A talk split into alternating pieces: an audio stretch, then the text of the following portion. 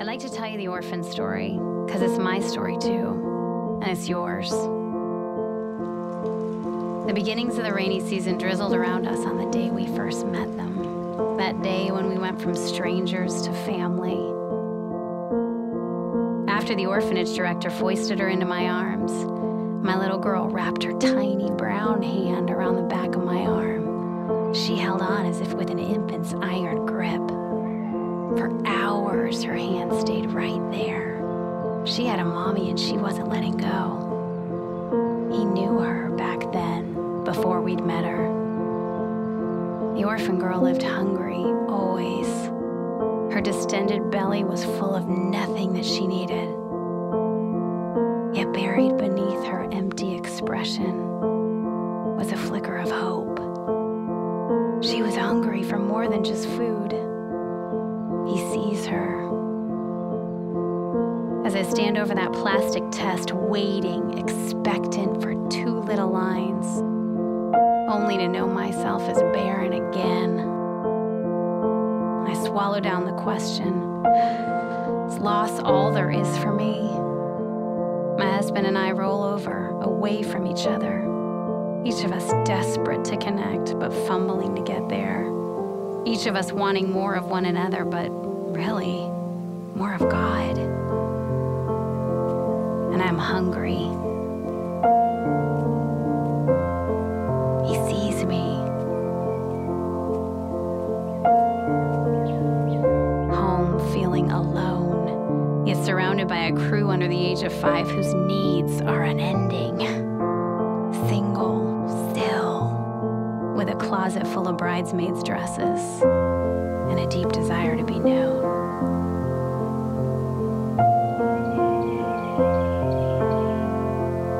Tired of alarm clocks and rushing and to-do lists, always tired. Waiting. Speaking your requests into what feels like a void and still waiting, wondering who is he while you wait. He sees you. I shrink back inside of myself. Who could ever make sense of these gaps in my life? Will I ever feel satisfied? Somewhere in the darkness, I hear a heartbeat. It's his. He's near. My broken story, my hunger itself, invited him.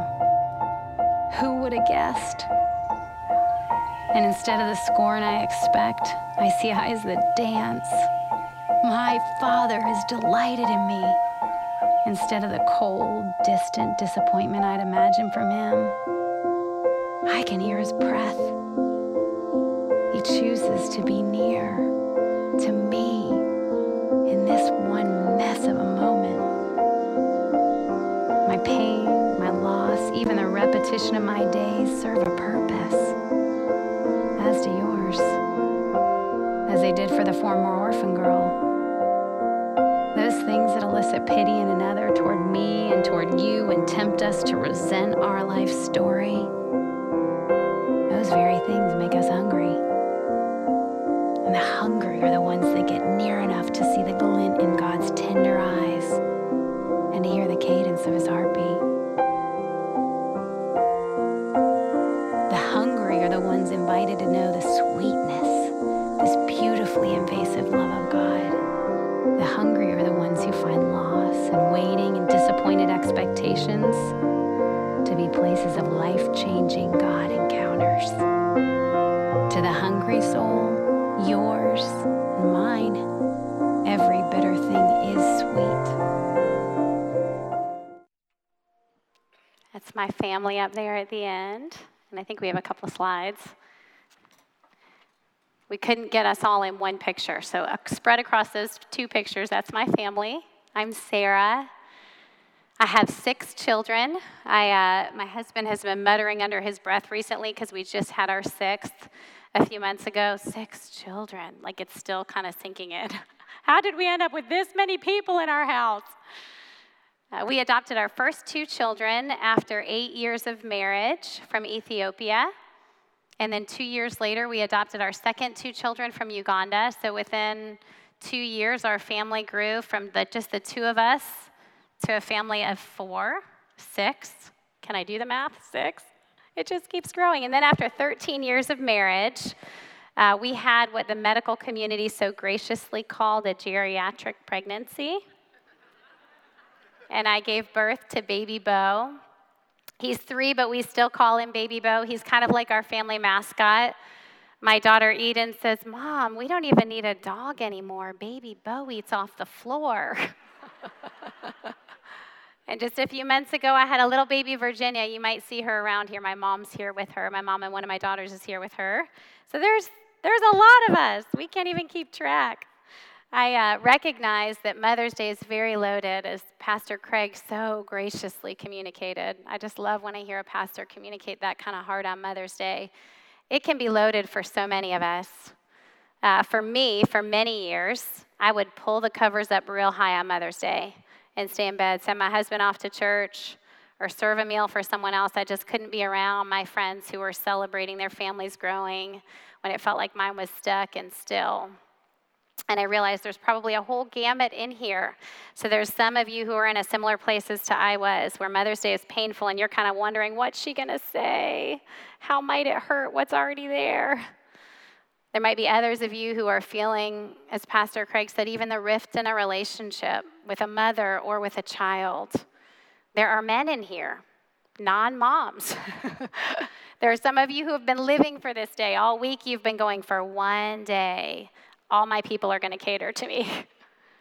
So we run the whole gamut. And recognizing that, I want to just pray for us and pray uh, before I even start into this notion that God um, knows each one of our nuanced stories. Everybody walked in here today with a different story and a different history, and there is one set of eyes who actually knows every part of that. So Lord, we just invite you,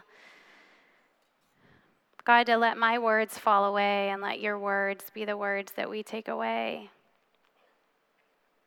Father, we pray that as uh, holidays can just kind of exacerbate what's underneath the surface, Lord, that we would feel your tender, calloused hands against our heart today. Holy Spirit, that we would feel your eyes on us. God, that we would feel your whispers into us, that parts of your word that have been long dead would come alive in our hearts, God. Amen. So there's one question I want to ask that I think impacts all of us, regardless of where we are, regardless of where, whether I listed kind of where you are or whether I didn't mention it, regardless of where we are, there's one question that I do think applies to all of us, and it's this. How do you think he sees you? How do you think God sees you? I came to terms with this question in kind of a longer, over years dialogue with God on the fourth floor of Martha Jefferson Hospital in Charlottesville, Virginia. Nate and I have been married for several years, and we were watching our friends have their first, second, some third baby um, when it was just the two of us. And the fourth floor was the birthing floor of Martha Jefferson Hospital. I felt like I needed a frequent flyer card because I was there so often.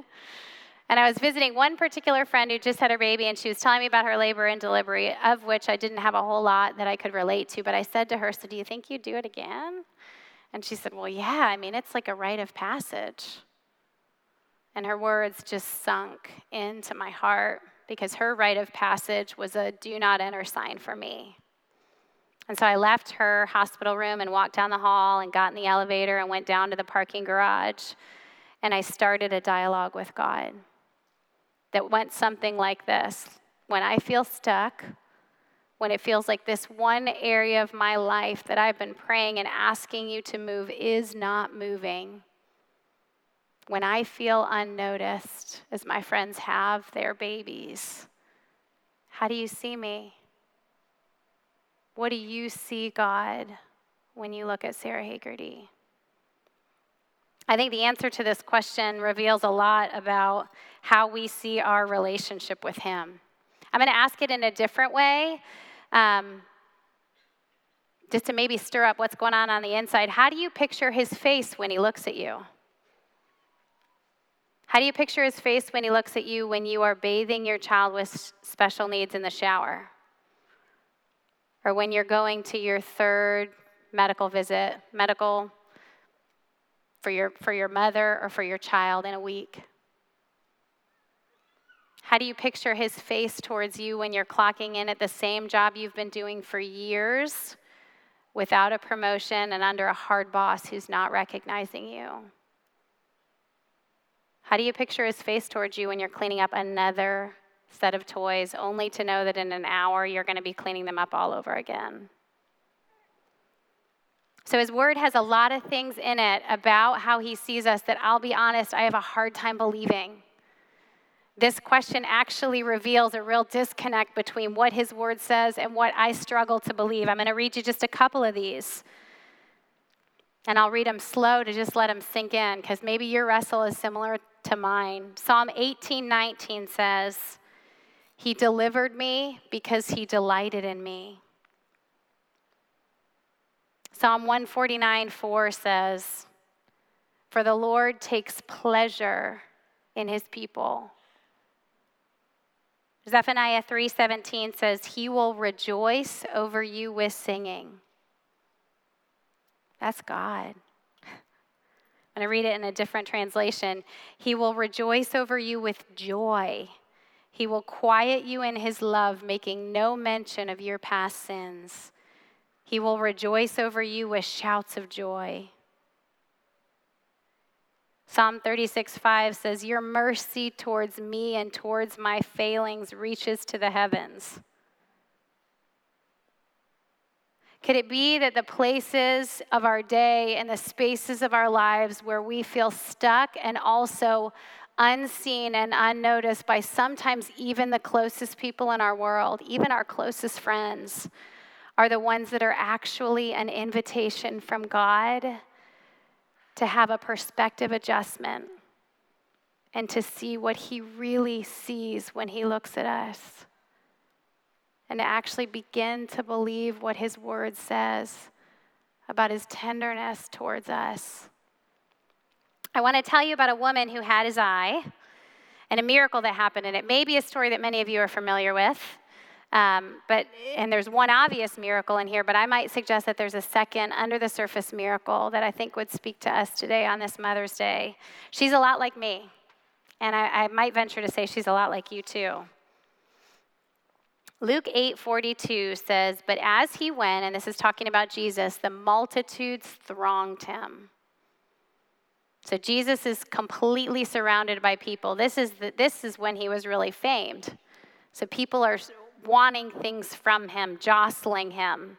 He's not just in a crowd. He's the subject of the crowd, and everybody wants a piece of him. But her. Now it says this about this woman. "A woman having a flow of blood for twelve years, who had spent all her livelihood on physicians and could not be healed by any." So this is the woman I want to talk about. Let's picture her for a minute. Those of you who have struggled with a chronic illness acutely know the pain of uh, waking up every day and feeling your ache. Sometimes we have emotional ache, but when it's a physical ache, you know what it feels like day in, day out to struggle with something that is unanswered. The other part of her story is that her condition was sort of this medical conundrum. So she spent all of her resources trying to figure out the answer, and nobody had answers for her. For twelve years, no one had answers for her. So some of you who have been in a situation like that, whether it be physically or emotionally, where you feel stuck and nobody's got answers, you can relate. There's a personal ache around, man, I've been going around this block, not just for months, but for years. And this was her. And then there's the other layer of isolation. Her particular condition made her ceremonially unclean. So there, there, there was isolation there. Other Jewish people who knew her condition could not be around her, yet she, here she is in this crowd. But then there's also the layer of, like, what did this do for her parents? You think they were patient with her? After twelve years, when someone in that society with that condition really could have brought shame on their family? What about her friends? Some of you may know the real struggle of being stuck in a place and how that can be isolation, because you know your friends have endurance for like a couple months or maybe a couple of years, but like twelve years, really? Have you been there feeling misunderstood or unknown or unseen? I can say this was me for twelve years. Baby showers only exacerbated that. I would spend time with other women who were getting celebrated for moving through rites of passage that I just couldn't access, and I felt unknown. I watched other people experience what I knew to be the goodness of God, and I grappled with, is he good to me as I wait? Currently, I feel a little bit of this. I got six kids, so eight hours in a day. Most of them go undocumented. Those of you who are moms with young kids, you can relate. No one's counting the diapers that you change or the loads of laundry that you carry up and down the stairs. Currently, the way my laundry works, oftentimes I'm carrying it up the stairs, looking at the load going, I think I just washed this yesterday. Moms of maybe some teenagers can relate, hey, I could stick it in my drawer, or I could just put it right back in the laundry bin for mom to wash again. There's many of us that, and, and outside of motherhood, those of you men in here, you know the reality of sticking it out with a job that's either physically intensive labor or it's mentally taxing, and people aren't necessarily knowing or recognizing how much you're investing.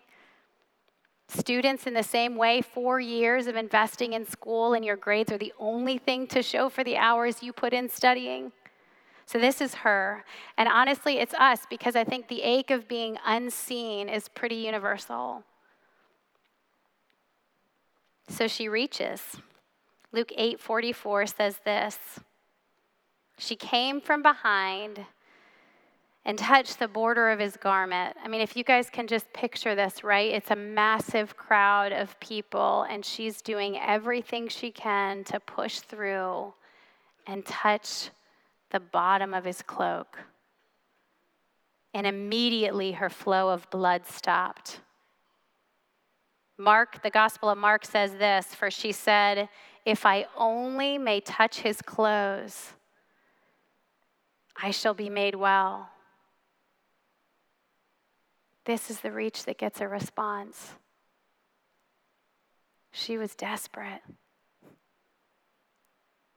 Love gets forged in these weak reaches, but we try so desperately never to get there because we really hate being weak. Can you relate? We try not to acknowledge the pain that we feel in being unseen or unknown. I mean, we've got so many avenues nowadays with social media to make our minutes known, right? So we don't ever have to face that ache. Or we can try harder at a certain something so that we might ma- do some big accomplishment that will get noticed or acknowledged. Or we want to just sit down with that girlfriend and explain everything that we're struggling with so she really, really gets it. We really hate being weak. We hate being in this place that actually this woman was in that had her love grow, which was the weak reach for God. We despise weakness. And yet, here's what God's word says about it. Second Corinthians twelve nine. It's kind of interesting. Paul says this about this thing that, if we're really honest, we kind of hate. Paul says, I will boast all the more gladly about my weaknesses, because when I am weak, then I am strong. His power is made perfect in weakness. So here's the invitation for us. It's for the desperate and weak reach. It's not just to get in the place of weakness or allow ourselves to acknowledge the place of weakness and grump about it or become cynical or try our best to climb our way out of it. I mean, barrenness for me was one thing. I couldn't get myself out of that place. Some of you can relate to, I have tried everything and I cannot climb out of this. And here's the invitation is don't climb out. Reach. Give him the desperate reach. Don't clean up your act first before you go to God. Take that place of weakness and from that place say, if I could only touch the corner of his cloak, everything will be better.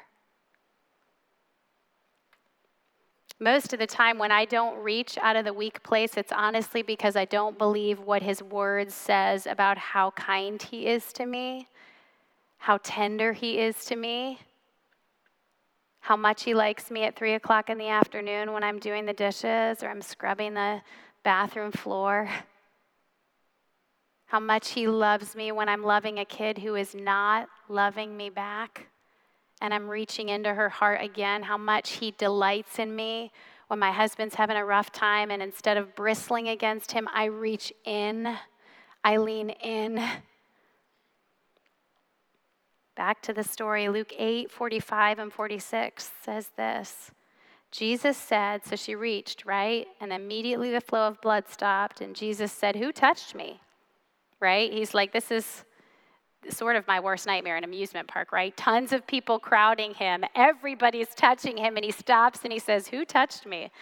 And when all denied it, Peter and those with him said, ah, Master, the multitudes throng and press you and you say, who touched me? But Jesus said, somebody touched me, for I perceive power going out from me. So here she is. She's desperate, but she's in a crowd of hundreds maybe. And Jesus saw her, the woman who had been hidden and isolated and unknown and shunned, all of a sudden got the eyes of the Son of God. Luke eight, forty-seven and forty-eight says this, and this is my favorite part. Now, when the woman saw that she was not hidden. Have you had a moment like that where you feel like nobody knows the X Y Z, the time that I'm putting in at this job, and it, none of my work is getting credited back to me? Nobody knows the time that I'm putting taking care of this sick child or this sick parent. And yet all of a sudden here for this woman, she had a turning point. Now when the woman saw that she was not hidden, she was hidden by her pa- from her parents probably, she was hidden from her friends, she was hidden from society, but all of a sudden the one who noticed her was the one who would change her whole life in a day. And it's those eyes of fire that changed her. It says she came trembling and falling down before him. She declared to him in the presence of all the people the reason she had touched him and how she was healed immediately. Imagine the isolation that she felt and kind of the way everybody probably taught her to hush-hush her story. And here all of a sudden in a minute, she comes and she declares in front of everybody. It's that much of a re- reality for her that she was seen. And what it did to her is she told everybody. And he said to her, and Jesus said to her, daughter, be of good cheer. Your faith has made you well. Go in peace. Now I realize this may be loaded for some of us who, my, my father has passed away. For some of us whose fathers aren't here or who had rough relationships with our fathers. But there is an invitation here to hear the voice of God call us by a name that honestly would really change us forever if we heard it and continued to hear it. In the unseen moments of our day, he called her daughter. Daughter, I'm sticking it out with you. Daughter, I'm not going to leave you. Daughter, I made you, and I like what I made. Daughter, I'm going to protect you. Daughter, you don't need to be afraid anymore. I'm here. In the crowd of hundreds, she was the only one that he called daughter because of her weak reach. Her weak reach, the kind that we hate, the one we don't want to give. Put her in the presence of God so that she could hear the Son of God, look her in the eyes and hear him with his voice call her daughter. Could that be the real miracle? Not just that her physical ailment was over, but that this woman heard the voice of God in her direction with a lilt in his voice, calling her daughter and seeing all the pain of her story. So as I mentioned earlier, uh, we have adopted. We adopted our first two children when they were one and three. And while we were in Ethiopia, we got a tour of the orphanage where they had been, and there was a girl there giving a tour. um, giving us the tour. She's maybe nine, ten, eleven. And it was clear that this is just what she did. Families came to pick up their babies, and she gave them the run of the orphanage, kind of told them what their children had been experiencing. She wasn't going anywhere. And she looked at me with these eyes that said, "Take me home." Because she knew most of the parents were coming for the babies. So we got home from Ethiopia, and I said to my husband, "We have to go back." For her, not just her as that person, but that type of child, seven, eight, nine, ten, eleven, who's typically not adopted, who may spend all of their life orphaned. And so two years later, we went back, and we kind of broke all the adoption rules. We trumped the birth order. We adopted four in two years. It was sort of crazy. They they were five and seven. And out of our four children, some quite literally had no concept of what it meant to be in a family. We were teaching them, this is what a mom does, this is what a dad does. Things that we take for granted that our biological children just know, our children didn't. We had to teach them. So there was one night that I was coming up the stairs, and I see my husband climb onto the top bunk where one of my daughters is sleeping, and he, he's tucking her in bed, and he takes one arm and puts it around his neck, and he takes her other arm and he puts it around his neck, and he's got his arms around her, and he says, "Hopi, this is what daddies and daughters do." She's kind of like devolving into giggles, which is her nervous way of saying, "I'm totally uncomfortable with this. This is very unfamiliar." And he's looking in her eyes, and he's like, "I love you. This is what daddies and daughters do." And it dawned on me as I saw that, that we're not all that different than my children. Some of us at twenty and thirty and forty and fifty and sixty and seventy still need to learn what daddies and daughters do. Still need to have that look in our eyes, that look from him in our eyes. Still need to acknowledge that he puts his arms around us. When we see his eyes for us, that moment can shift in an instant. Another load of laundry really doesn't matter, does it? When we get his eyes on us. Another day at a laborious job where we're not getting recognized, when we know the Son of God is whispering in our ear on the morning commute, "I see you and I love how you're pouring out here." We can do another day. Another day in a hard marriage, where we feel unseen by our spouse, but we hear the whisper of God saying, "I see the way you love her or you love him," even though they're not receiving it. Doesn't that make you feel like you can sign up for another day in that marriage? Another one of our children, when we actually, for, we had to live in Uganda for about six weeks while we were preparing to bring our children home. And another one of our children is, uh, we were just acclimating to be in a family in the context of being in Uganda. Every time Nate would hold her and draw her close, she would vomit on him. And it, it, it was funny to me as a spouse, and then it wasn't so funny anymore because you're in Africa and it's a long time and showers are few and far between. But what it, what it was, what it revealed is really the same state of our own hearts. This love of God is invasive. It's uncomfortable. It gets in our face. It doesn't necessarily feel natural. Sometimes it does make us want to vomit. We don't know what to do with this God that is so close and so tender, and so inviting, and so seeing every single one of our unseen moments and has having words for us there.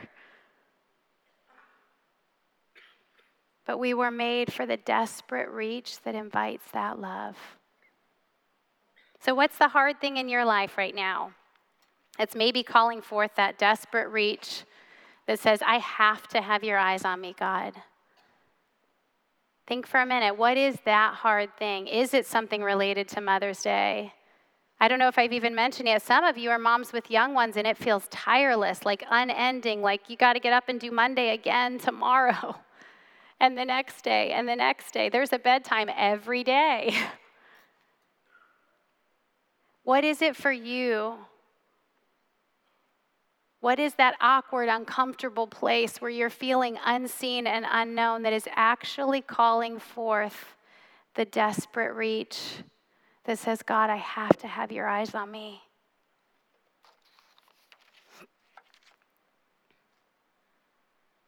In that one instant, she was the only one in the crowd who heard the mouth of Jesus call her daughter. Everybody else got close to him. Everybody else saw what he looked like, heard what he said. Everybody maybe encountered him doing miracles. She was the only one that heard him say, daughter, to her. Renamed her, the only one. There was one morning recently, I've had a child who's been struggling. And those of you who have children or multiple children know that that's kind of like whack-a-mole. Isn't that the case all the time, right? It's part of growing these children up, training them up in the Lord. So I had a child who's struggling. And I was up in the morning before the rest of my crew was up, kind of just pacing the house and praying and just crying out to God for this one child. Break into her heart, God. Move in her. And as I pause for a minute, I've got his word in my hand, and I'm praying his word over here, her. I feel this nudge on the inside from the Lord, like, hey, can we make this about you and me and not just about you and her? It was the invitation.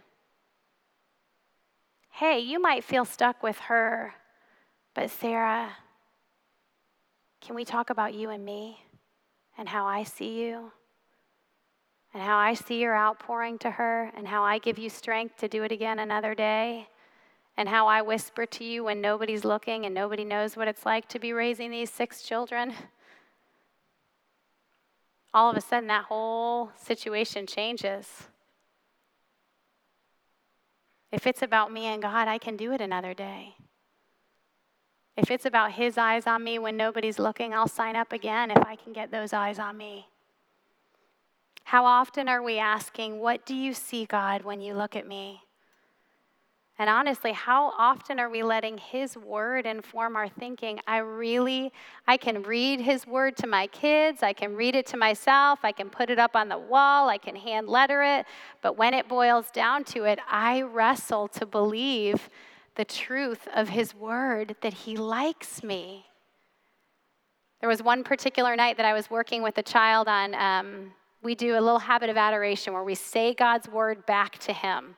We work it into our hearts by praying with our with God's word, and we say it back to him.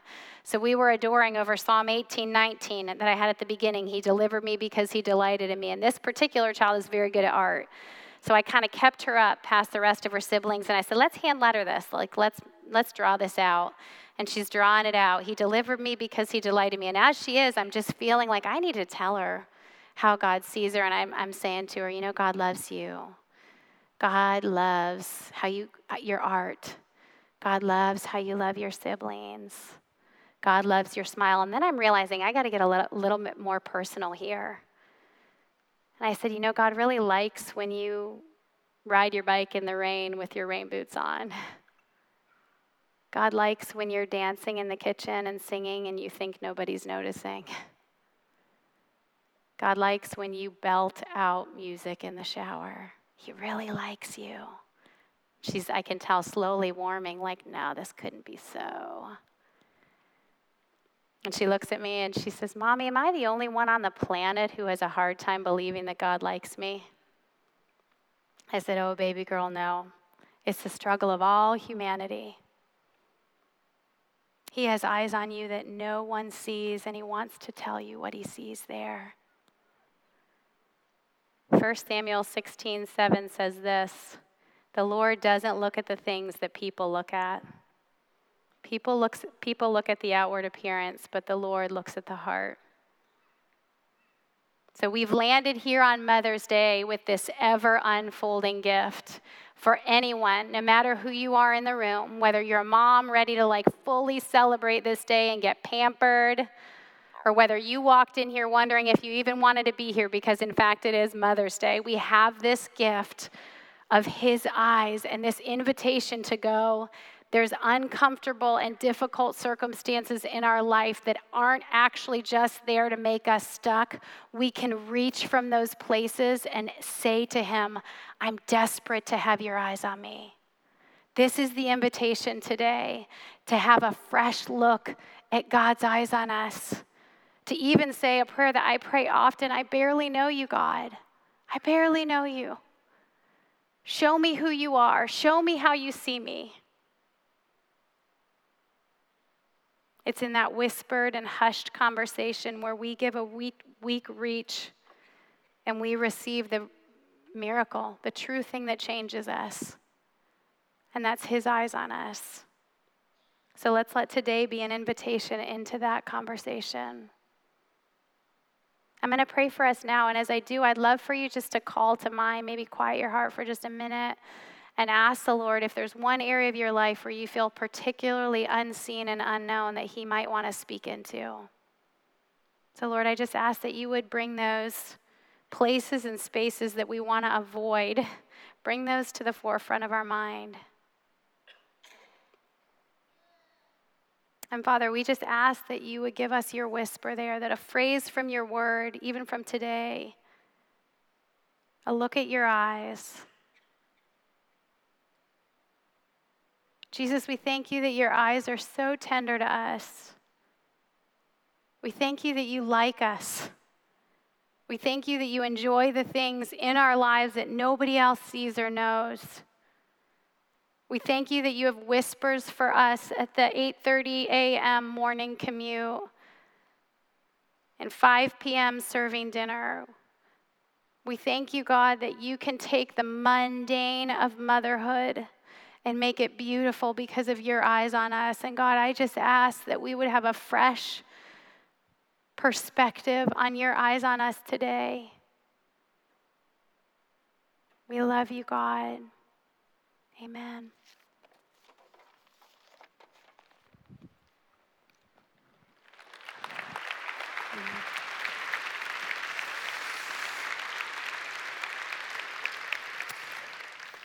Thank you, uh, Sarah, for that. I think that through the meekness and the humility there, we've heard the still small voice of the Spirit of God uh, remind us how God sees us. Our prayer for you is that you take that message into this week, that you realize that whatever comes your way, he does see you, he does know you, and more importantly, he loves you.